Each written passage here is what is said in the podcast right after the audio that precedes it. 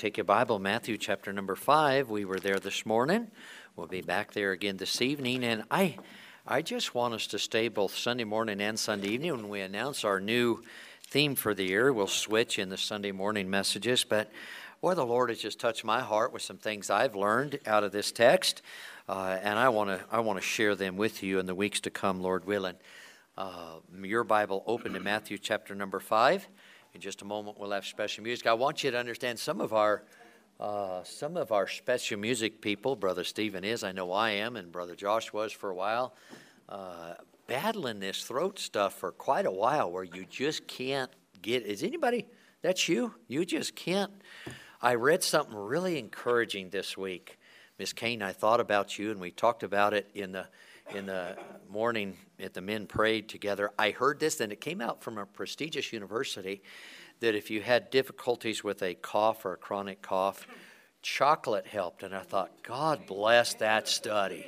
Uh, so, chocolate. So, we're going to start handing, if you want to help Pastor and, and some of the special music people, just bring a Hershey bar. Uh, we'll just eat it right before we sing. Uh, but Alicia, you know that's raw honey, we know that. And I just, man, we're just bad. I know Brother Stephen is, and he's got the special, uh, part of the special in just a moment. Tanya? Huh? Yeah, let's don't do that. Uh, uh, but you think about that. I, I, we could do the chocolate. All right? Your Bible open to Matthew 5. Somebody, real quickly, we're early in the evening, share a blessing.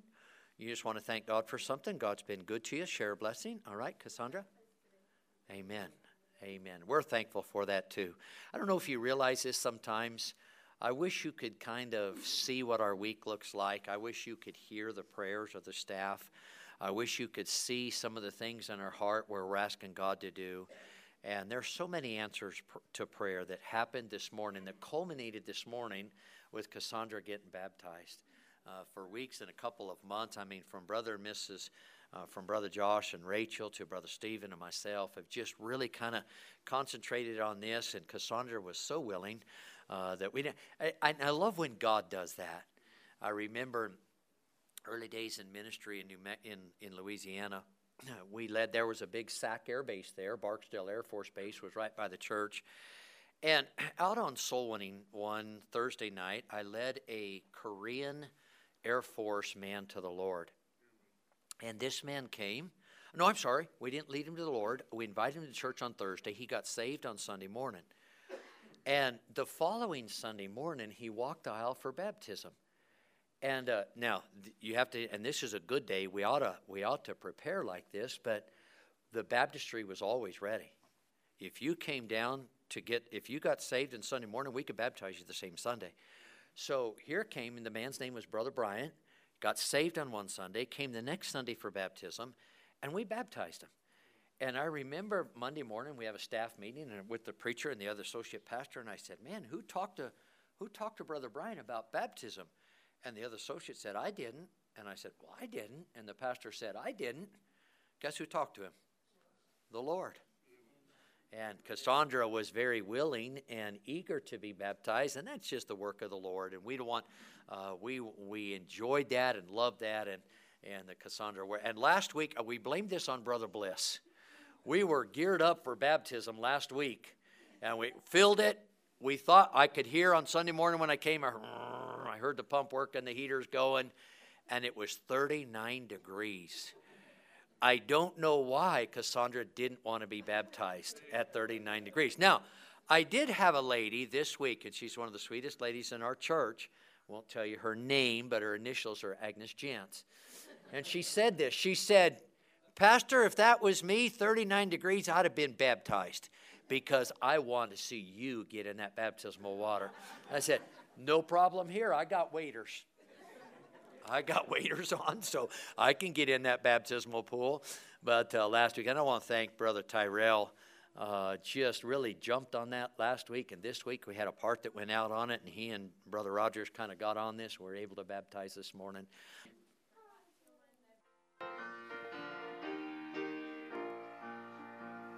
Down here, my burden's heavy and the road seems rough and long. Sometimes my feet get weary, and so slow. But a brighter day is coming. Soon I'll step on heaven's shore, and I won't have to worry anymore.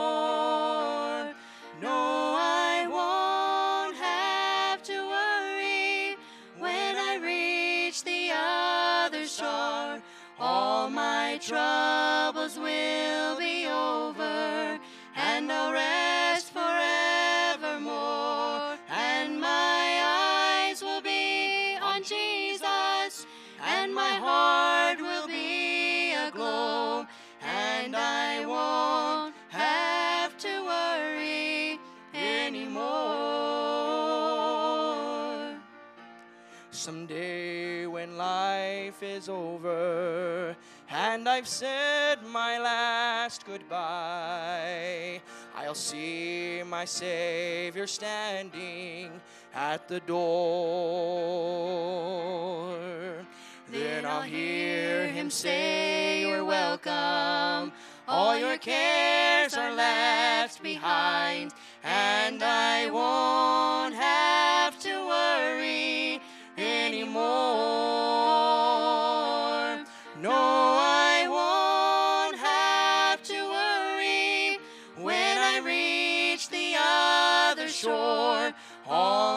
troubles will be over, and I'll rest forevermore.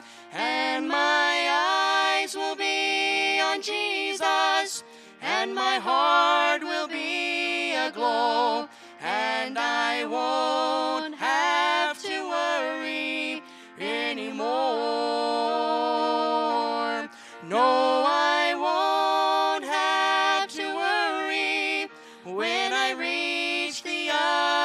shore. All my troubles will be over, and I'll rest forevermore. And my eyes will be on Jesus, and my heart will be aglow, and I won't have to worry anymore.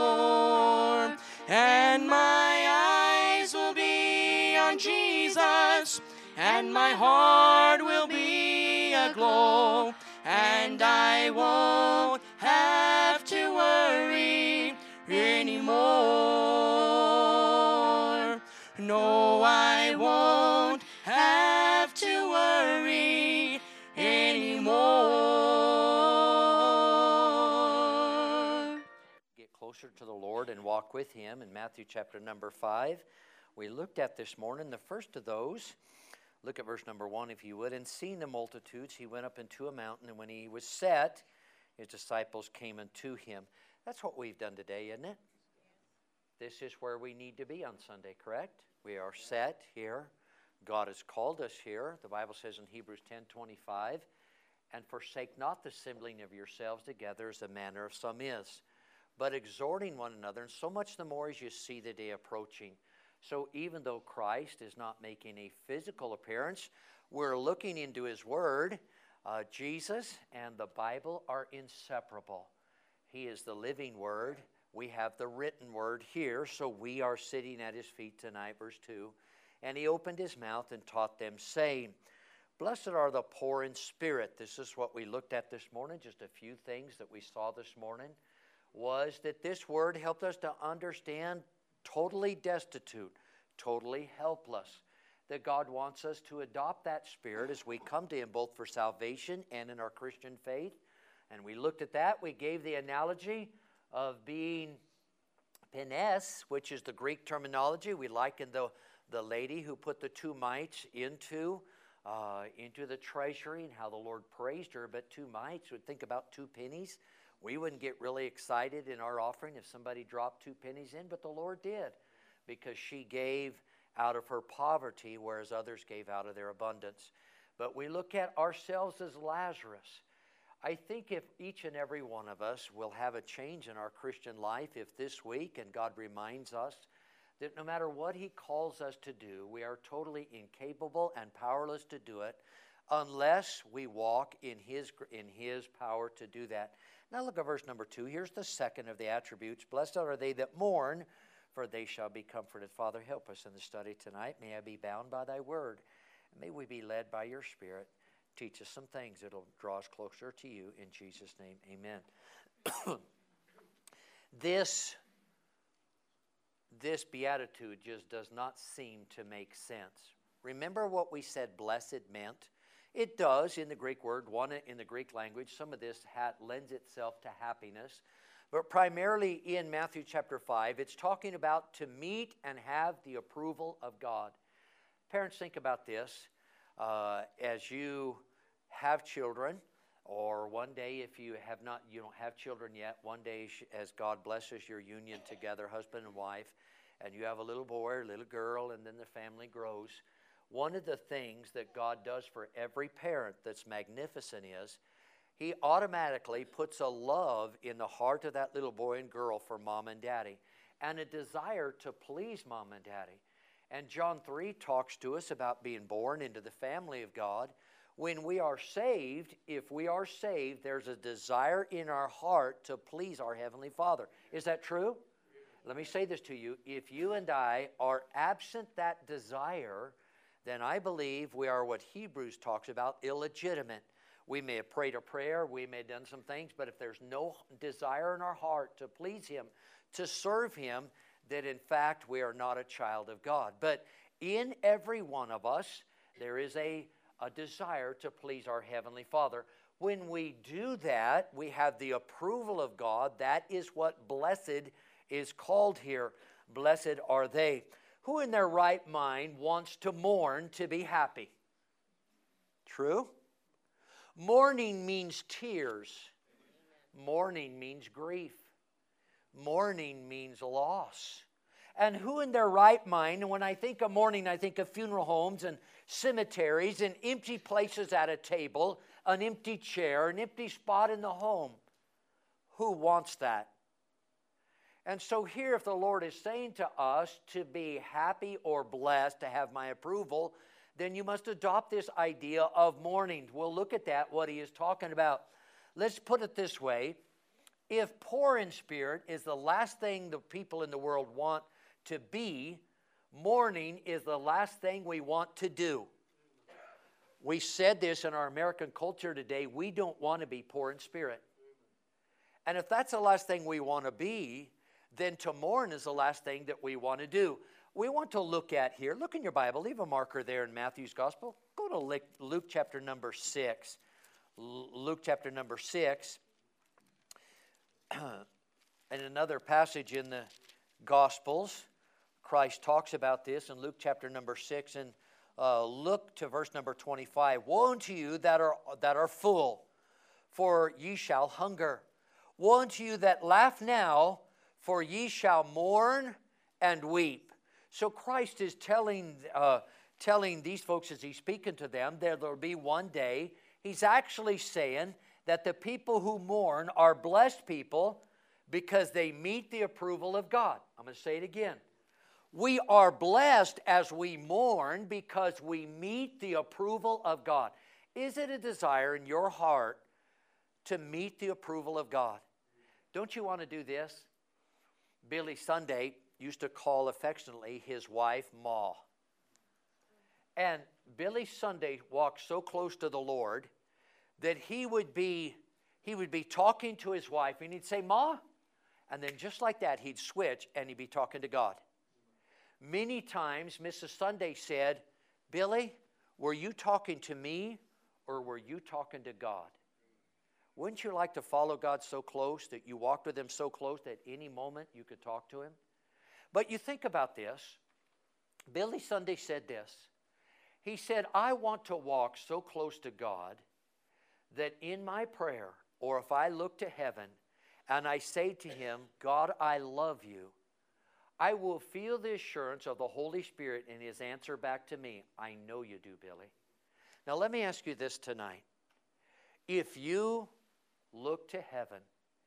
And right now, where you are in your spiritual walk with God, if you said to Him, Father, I love you, would you have the uh, affirming sense of the Holy Spirit that would say, I know you do?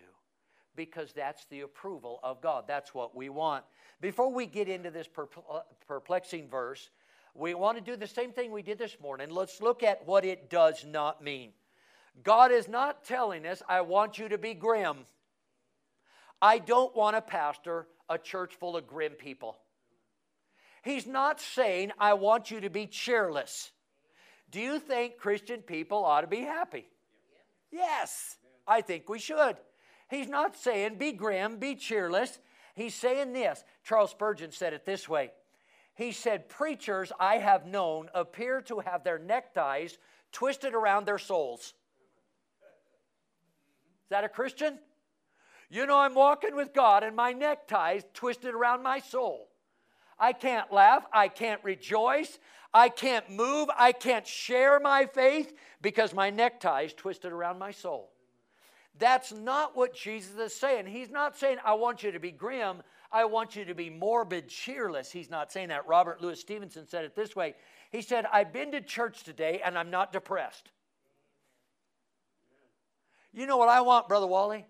I want to think, and let me say this to you if Brother Stephen were preaching, or Brother Bliss, or Brother Patrick, or Brother Josh, or one of our men, they're thinking, or we have a guest preacher, and they're preaching, and I'm seated like you are. I am asking God, God, I've got an empty cup. I want you to fill it up. And you know what I want to do? Sometimes when we come, we say amen. Sometimes we say, oh me. Because the, the preaching of the Word of God convicts us, doesn't it? But I want to leave blessed. I want to leave with a little nugget of truth that I can live that'll help me walk closer to the Lord. So you think about this. He's not saying be forlorn. He's not saying be pessimistic. And can I say this to you? It is impossible to walk with God and be negative. If you are negative and you say you have a walk with God, you don't have the walk with God you should. Because to walk with God, you cannot be negative. So that's not what he's saying be grim, be pessimistic, be forlorn. I mean, if you wear a necktie, let it, let it strangle your soul. That's not what he's saying. So let's look at these. These are not the kind of mourning that our Lord was referring to. So this morning we looked at a couple of Greek words. We looked at penes, which means I have some means I can take care, I have nothing left over. That's not the type of poor in spirit we looked at. We looked at the other Greek word was ptochos, which simply means that I am without means. I cannot do it. And so when we come to God, we come to God with that spirit. Now tonight I won't bore you with the there's because there's nine different Greek words that have to do with mourning. I'm not going to bore you with all nine. We're just going to look at the one here that the Lord uses here, and it's pentheo, P E N T H E O, pentheo. So what is he saying here? It's the most heartfelt, grief-stricken individual could experience. We'll look at times if you are a lady in our church and either through, uh, through a miscarriage or maybe a, a little precious little boy or girl was born and to you and your husband and you lost a baby, you understand what pentheo is. You understand the grieving. I remember and, and do pray. Pray specifically. I think we told you about this that brother and Mrs. Agee are looking at a place to go Tavi has been diagnosed with systemic lupus.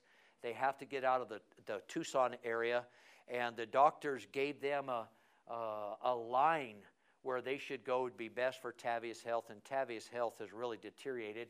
Pray with them this week. They have their brother Shane's going to candidate at a church in Kalispell, Montana.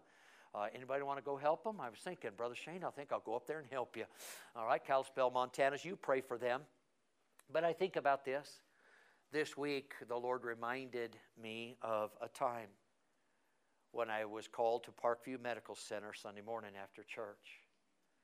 And there was Brother and Mrs. Agee. We watched Tavia go through uh, the pregnancy, and, and she was well along, ready to deliver.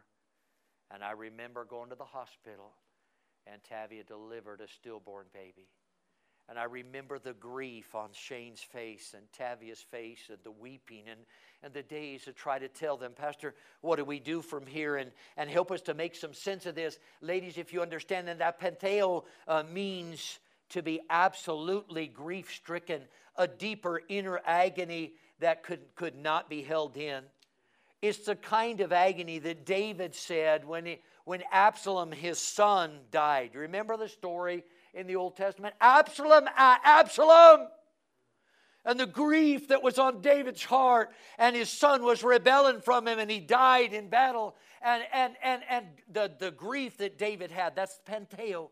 The first thing I need to point out is this that this is a hard verse for many people to understand because mourning is not considered a virtue in our culture. It's not considered a virtue. And I think about this, but the Lord said, and go back there, blessed are they that mourn, for they shall be comforted. Everything in our society opposes the spirit of this second beatitude. You think about this, go to, and I don't do this much of any because most of the books I don't read, but I did some studying for this lesson. 2017, I don't know anybody Barnes and Noble people here? You're Barnes and Noble people? In 2017, Barnes & Noble put out a, a list of, by category of all the books that they had in their stores. The number one book or books that they had had to do with happiness and prosperity and success. That's our culture. We want to be made to know how to be happy. We want to be successful. We don't want to mourn. And so it, it goes against our culture today. Oprah, in her magazine, I don't know if she still has it, but she had this. She had an issue in her magazine called How to Calm Down and Cheer Up. And one of those chapters was happiness was the emphasis of the entire issue. She had in there the bad mood cure. We want to be happy people. And let me say this to you I hope you are a happy person. But here the Lord says there are times in our life, and the attitude He wants us to adopt is that of mourning. We have an entire type of humor in America today. One very popular today is called raunch humor. Let's get vulgar with the humor. They're up in Denver at the, at the different plays and clubs, and it's called raunch humor. I'm going to make you happy. I want you to, I want you to leave with a smile on your face, but we're going to use raunch humor to do it. In many of the world's cultures, parents raise their children to be successful and work hard. What do we do in America? Many of you do re- or have raised your children to do that. But let me tell you what we do in America, and young couples be leery of this. We train our kids to avoid anything that would cause them displeasure. We train our kids in a way, anything, avoid difficulty, hardship, because we want you to be happy. Parents, be careful with this. We tell our kids, do whatever makes you happy. Is that good advice? That is not good advice. But we want our kids to be happy and we want them to avoid anything that would cause you not to be happy. Other cultures, you think about the Asian culture, teach those kids very young age to play an instrument, to be disciplined and skilled, and to work and to work hard. But in America, we teach our young people to avoid difficulties because we want them to be happy. Even the Declaration of Independence says this we hold these truths to be self evident that all men are, are, in, are created equal, endowed by their Creator with certain unalienable rights. Among these are what? Life and liberty and the what? Pursuit of happiness. That's the American culture. Go for it. We want you to be happy. Jump in. And we as parents tell our young people, I want you to avoid anything difficult. Anything that makes you less than happy, we want you to do that. We don't want to deal with things that make us unhappy. Life is hard enough. Our society says this forget your troubles, turn your back on them, do everything you can not to face them. Sorrow is bad, happiness is good. Things are, uh, things are bad enough, and without going without you looking for trouble don't mourn don't worry be happy. True? That's our culture. And yet here we're directed by our lord to be poor in spirit and to mourn because we will be. I want to show you this. Brother rogers put this up here. Let me show you this has evaded our culture. You have my church up here? At all? Think about this. Oh, watch this so much we want to be happy. In your mind, I'm not going to mention a name. We have a pastor, he's got one of the largest churches in America. in Texas, and he'll never see him unless he's like this. Never. On his books, when he preaches, his goal is to make you happy when you come. His books have smile Indian, happy. We want you to be happy. And the Lord says this. He said, if you're going to walk with me, if you're going to soar with me, if you're going to if you're going to be closer to me, there's going to be times when I want you to understand it's necessary to mourn. If we can look at it in just a moment, Brother Joshua put this there. I was looking at this, I studied for this lesson, and I actually found this. And if he gets this up here, in Lexington, Lexington, Kentucky, there's actually a church called the Happy Church. True. Happy Church. You want to be a part of it? You're going to put them, I want to go to the Happy Church. And guess what? The Happy Church, guess what street it's on? Happy Lane. Boy, wouldn't you like to be a part of that church? I want to be a happy person, go into the happy church that just happens to be on Happy Lane. One of the largest churches in America, again, in Texas. The man will tell you, My goal as a pastor is to make you happy.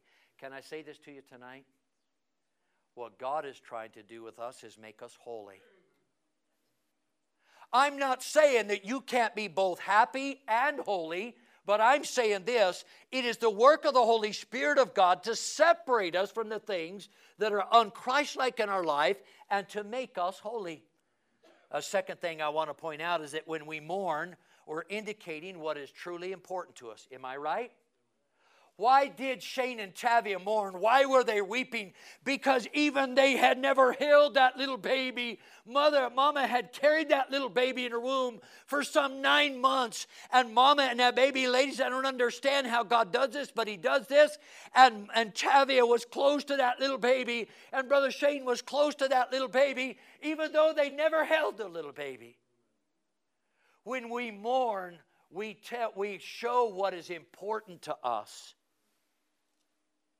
I can't get this young lady off of my heart. Anybody know who Jamie Clausen is? What happened to Jamie Clausen in Wisconsin? A young man went in and killed Jamie's mother and father and took a 13 year old girl captive. And for 88 days, can you imagine? I just can't get this off of my mind. What happened to that 13 year old girl? What happened to her? And we just look at it like it's news and say, okay, she's home now, really good, and we're glad she's home. But what God wants with His people and His church is this to feel the grief of that girl. She'll never go home to mama again. She'll never go home to daddy again. And what God wants from His chosen people is this listen, when you and I mourn, we tell what is important to us. I learned something in this lesson that I saw something in the news, maybe you saw it, I don't know who put this out.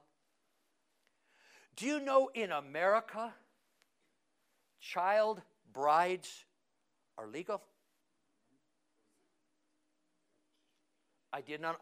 48 out of the 50 states, and the two states where it's not legal are liberal states, Connecticut and Delaware.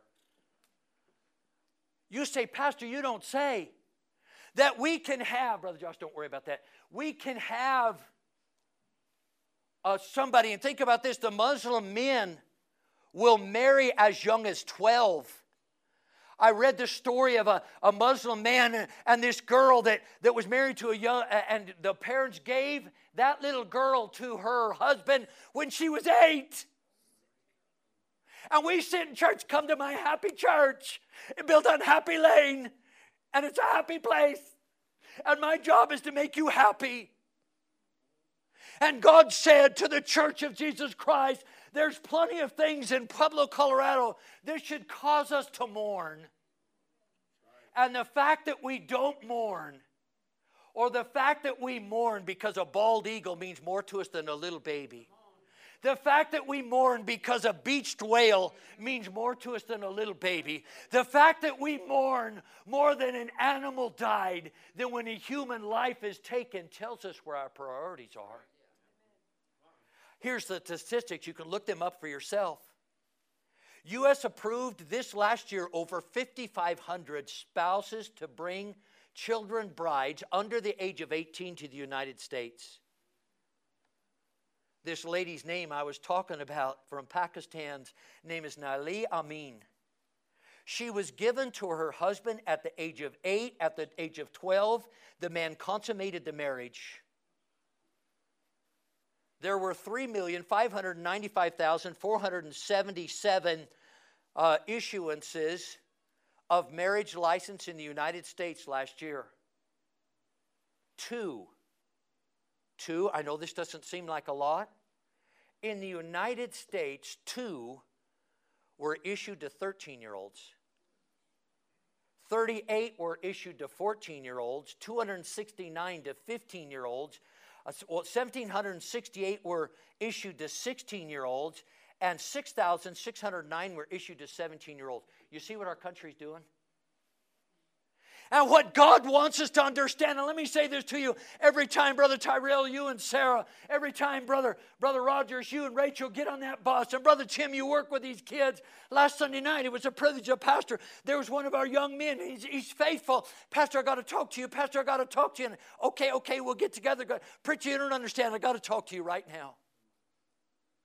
I said, okay, jump in the car, I'll take you home. And that young man in my car just poured out his heart to us about what was happening to his family. And he just, through tears, just shook. Preacher, what do I do?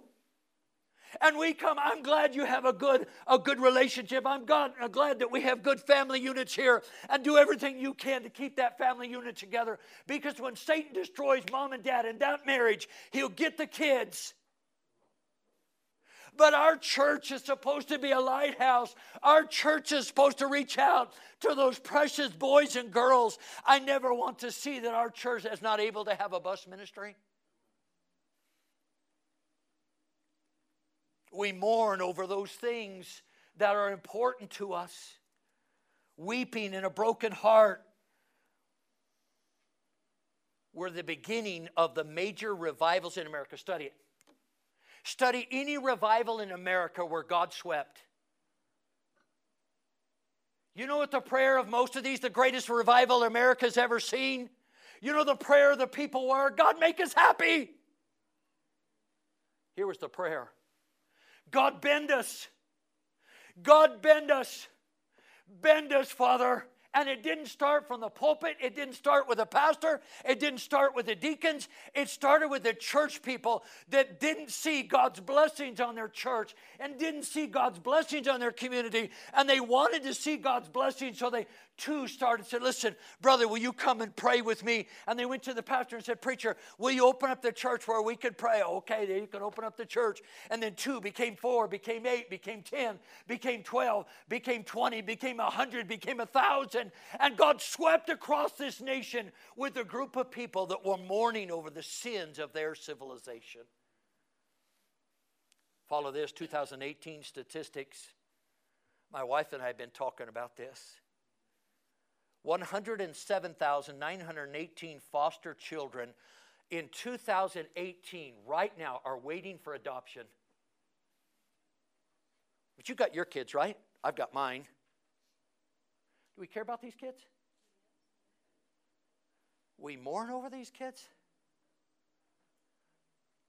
107,000. Think about this. The average age of those kids is seven and a half years old. 29, almost a third of them, will spend an average of three and a half years in foster homes before they ever find a home. You see, church, and I'm not trying to, I'm not trying to take, and I pray that somehow God will bless us in the morning and the evening message. I'm not trying to make you leave from this church say, man, what morbid messages we heard today. I'm just trying to help us to understand that sometimes we think that God, the pastor's job, we think that what we want God to do in our church when we come is make us happy, make us feel good about ourselves, send us out happy. And God is saying, I want to get your attention. I want this mourning, I want you to understand, pastor, associate pastor, administrative pastor, deacons, men, people in the church, no matter what ministry you have, you must be poor in spirit. You can't do anything without me. And tonight, as they work into people, we understand that there are times in our life that God calls us to morning. Look at Psalm chapter number six, if you would please. The fact is that all of us in our church family, we know how to cry. Do we not? I've wept with Lucy and Jim. Recently, we wept with the family of Brother Ronnie Dykes. I've gone to Brother Miss Zane's home and see you just weep. We in this church know how to cry. We know how to mourn. Look at Psalm chapter number six. Look with me, if you would, in verse number six, Psalm 6 6. I am weary with my groaning. All the night make on my bed to swim. I water my couch with my tears. Who is speaking here? David. David, you've got the prettiest women in the kingdom. Your bank account is full. You've got 600 mighty men that would fight at your beck and call. David said, When I go to bed at night, I water my, my couch with my tears. David understood what it, what it meant to mourn. I believe that one thing Jesus is saying in this verse is that this kind of mourning is a good thing. God made us able to weep, did He not? My little sister, I remember, named Lynette, was younger than, was the youngest in our family. And we noticed that she couldn't cry. I don't know if any of you ladies ever had any of your children this. She couldn't cry. That's an abnormal thing. And so I remember mom and dad taking Lynette to the doctor, and they found out there was something that had to do with the tear ducts going into her eyes that she couldn't cry. I wonder how many times that we as God's people don't have the ability to cry. The Bible tells us that the, hero, the heroes of our faith cried. Abraham wept when his wife died, did he not? David wept when Absalom, his rebellious son, was killed in battle. Paul wept when he said farewell to his friends in Ephesus, and they wept right along with him. Ecclesiastes chapter 3 says this to everything in, under heaven there's a season. Is any of those seasons? There's a time to laugh. There's a time to what? To weep, to cry. I'm not saying that's the attitude we come with, but it is a good thing when we go through those situations where God allows our heart to be broken. The Arabian people have a proverb that says, All sunshine makes a desert. Think of it. When we go through sorrowful times, we learn how kind people can be. You see why I want us not to forget the Duncans? I want them to understand there's a bunch of people we're not there with you, but we're walking. This is why one of the reasons we pray with people that are sick. I wanted Brother Tom to know that. I want Paul and Nancy to know that. And many of you have volunteered. I'll take Brother Paul up to a, a doctor's visit in Colorado Springs. I'll take him to a, to a doctor's visit here. I'll drop off go, groceries. I'll do whatever it has to take. That's the kind of interacting with people that God wants us to do the mourning times of our life show us how good the wonderful times are. I've quoted this little poem. I heard it for the first time in Bible college, and I love it. I walked a mile with pleasure. She chatted all the way, but left me none the wiser for all she had to say. I walked a mile with sorrow, and ne'er a word said she. But oh, the things that I learned from her when sorrow walked with me. I don't want you to walk through sorrow.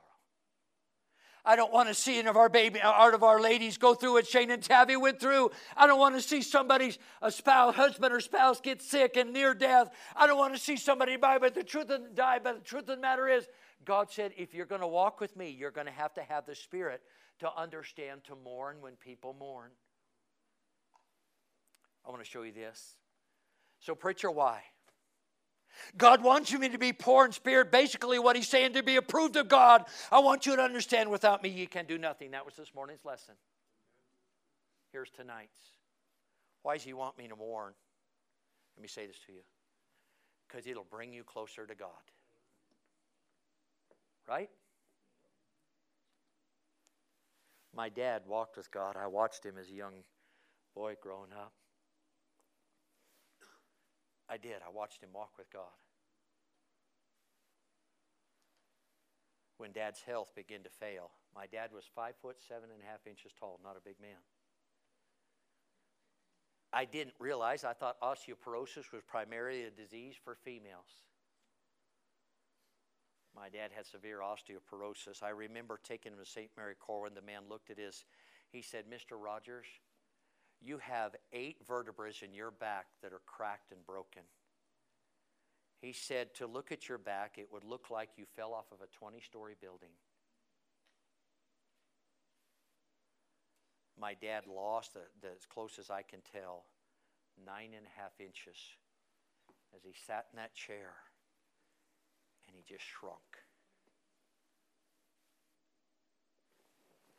I'd usually call him when he couldn't come after Sunday morning service, and I'd say Saturday night after we left this t- this church service, and, and and just preparing my heart for the next Sunday. I'd say, Dad, would you pray with us about this?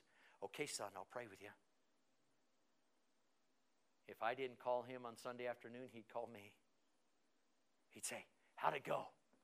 I said, Dad, it was wonderful. The things we prayed for, God moved. God heard.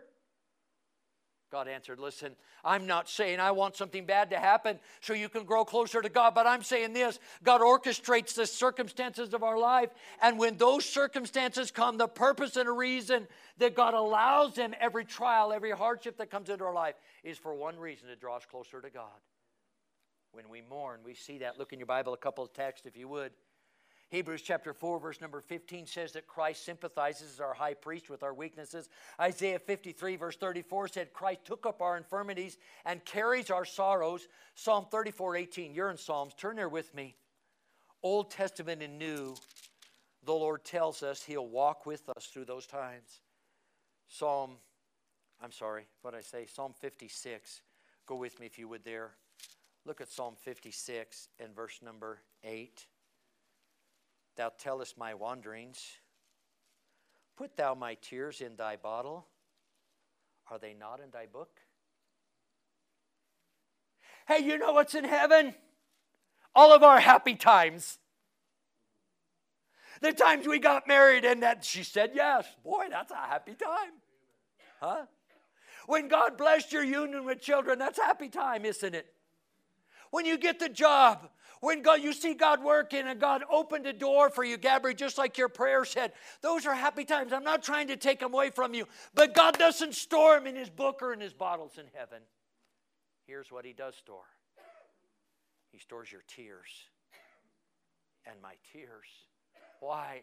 because that mourning brings us closer to God. These verses proclaim the reassuring fact that God cares about our sorrows. He draws close to us in our times of mourning. Let me prove it to you. Three Hebrew children. They're going through the furnace. Who's there with them? The man looks inside. The king says, I want you to go and see how they're doing. Huh? And he said, They're doing fine. They're standing up, they're walking around, and there's one like unto.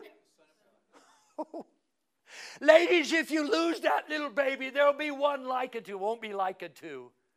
The Lord will walk with you through it. When that hardship and that trouble comes your way, and mourning sets in your heart, and you feel that pathos, you feel that, that just grief that brings you to your knees and drops you to your knees, there's a heavenly Father that will be there for you. Look at Psalm 30. Go with me backwards, if you would please. Psalm 30, a couple texts in verse number Psalm 30. Look at verse number 5. Psalm 30, verse number 5. For his anger endureth but a moment, but in his favor is life. Weeping may endure for a night, but joy cometh in the morning. Isn't that the Christian life? God's not going to always make you mourn. He's not going to always make you and I uh, under that trial that causes us to mourn. Look at another text here in, in Psalm. Look at verse number 11. Thou hast turned for me my mourning into what? Dancing. Thou hast put off my sackcloth and girded me with gladness. For some reason, I've been thinking about Shane and Tavia this week. After Shane and Tavia lost that little baby, For just a little while, we rejoice as a church. Tabby's expecting again. Those of you remember when little Dawson was born? I see that little guy when we go out to Lancaster. I see that little guy. And I look at him and say, Tavia, God turned your weeping into your mourning into laughter. He gave you a precious little baby. That's our God that we serve. He doesn't leave us with those trials and those hardships most of our lives. Let me show you this. The second kind of mourning Jesus was referring to here. He was saying mature believers should cry over the condition of others. I don't know what you're doing. I don't know if God is moving in your heart. But the condition of our city burdens me. Every time I turn down Pueblo Boulevard and I see a marijuana place and another marijuana place and another marijuana place and another marijuana place, and our founding fathers and our soon to be mayors understand we made, now listen to this, Colorado 1.5 billion on marijuana last, last year, of which 250 million, million was taxes. I don't know what that does to you. But I grieve over that.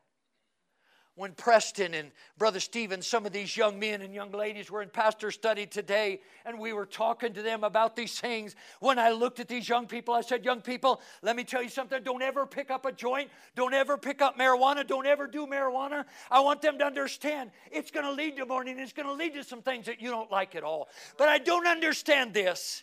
Why does the church of Jesus Christ, we said this last week, we fault our city fathers, we fault our, our town, we fault our, our, our mayor, we fault our governor, and yet the truth of the matter is, how long have you been saved and lived in this city? We are that salt and we are that light. Why do we not mourn over? Anybody ever heard of Lord Ashley Shaftesbury? He was a man who was instrumental in legislation in England years and years ago to stop childhood labor. Let me tell you how it got stopped. Lord Ashbury was burdened about it, but one day they would hire these kids and they'd work them to death. One day, Lord Ashbury saw this a little boy that had died because they worked him to death and they put him in a little rickety casket and they had him in an old rickety wheelbarrow and they're taking him to his final burial place and he was being taken by four drunken men. And in the process of that, the drunk spilled the casket and the casket opened up, and that poor emaciated body that precious little boy spilled onto the streets of London. And Ashbury said then, If God has called me to do anything, I'm going to shut down the child labor here in London. We drive right by a marijuana place and not a, not a, not a tear comes to our eyes. We see the crime in Pueblo and we never mourn over it. No wonder our city has not changed. No wonder if our prayer closets are not going up to heaven about God, would you work? I don't think about this. I can't vote. My wife can't vote. We can't vote in the, in the mayor election. Are we praying for our mayors? You know what a powerful thing it is? I did this to Mrs. Winter. Now, she's not going to be a mayor to look at her and say, Lori, I know nothing about you, but I want you to know if you become mayor, I will pray for you consistently, as will our church. Anything in our society you don't like? Does it break your heart? While we're on this subject, let me take it a step further. Do you grieve over the people who ignore God's law and suffer the consequences of their sin? Years ago, I remember when Brother Sean and Wendy came to this ministry, Sean had a heart for those who were battling addictions. Preacher, we got to help, we got to help. And I was, okay, Sean, and I was trying to push him off. And, and then one day, I don't remember who was with me, we were soul winning. We were knocking doors right over here on Jim Street. We knocked on a door, and the lady was Catholic. She was kind, but she was firm. I don't want to come to your church. I'm not coming to your church. I don't want to listen to you about salvation, about how to accept Christ. And I don't understand this, but somewhere in the process of there, I felt like the Lord touched my heart and said, Talk to her about her problem. And I said to her, her name was Mary, I said, Mary, I don't know you, but you've got a burden, don't you? And she began to cry. She stepped outside that home. She said, May I talk to you? She said, I have a grown son inside and he's given to alcohol. He's, it's destroying our home, it's destroying his life.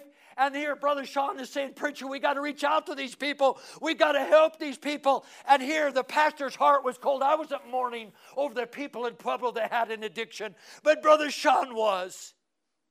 So God said, Preacher, I'm going to have you knock on the door of somebody whose lady's heart is broken because her son is overcome with an addiction to alcohol. Sean and I got together after that and said, Okay, Brother Sean, let's put a plan together.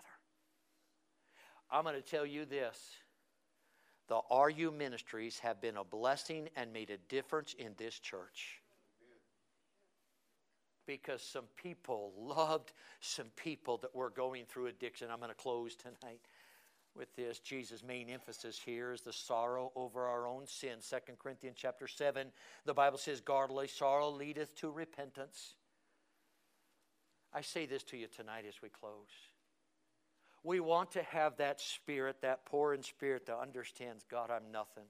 I'm just a lump of clay. My wife sent me this. See if i can remember it this week. Ladies you can say amen here if you want to she said, God made Adam out of dust, so we're just dirt. But God made you Eve out of Adam's rib, so you're prime rib. we're dirt, you're prime rib. I don't know why Kathy had to send that to me, but she did. Yeah, yeah. Uh, can I say this to you all, whether you're male or female? We're just all dirt. We're just a dirt pot.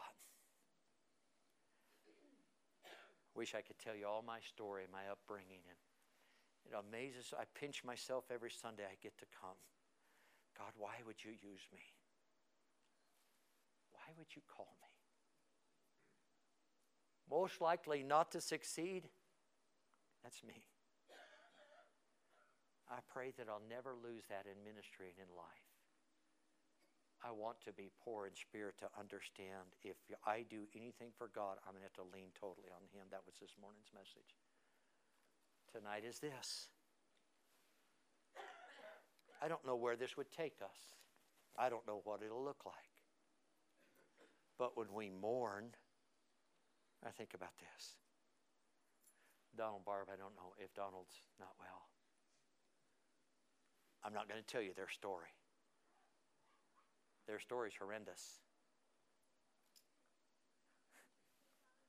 On Sunday morning, almost every Sunday morning, Donald's an usher. Amen. He's an usher. Sometimes when I look at that and I look around, I just want to get a hanky out. I just want to wave it. Amen.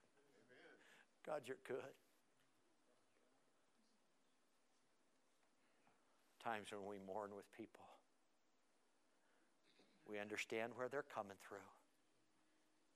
We understand this that God is saying there's going to be times in your life, pathos, where you're going to be so broken you can't stand. I don't know, preacher, if I can take the next step. Aren't you glad for a great high priest that feels the feelings of our infirmities? Aren't you glad? Child of God, let me say this to you. We're going to make a difference in our society if we mourn over the things in our society that God is not approving of.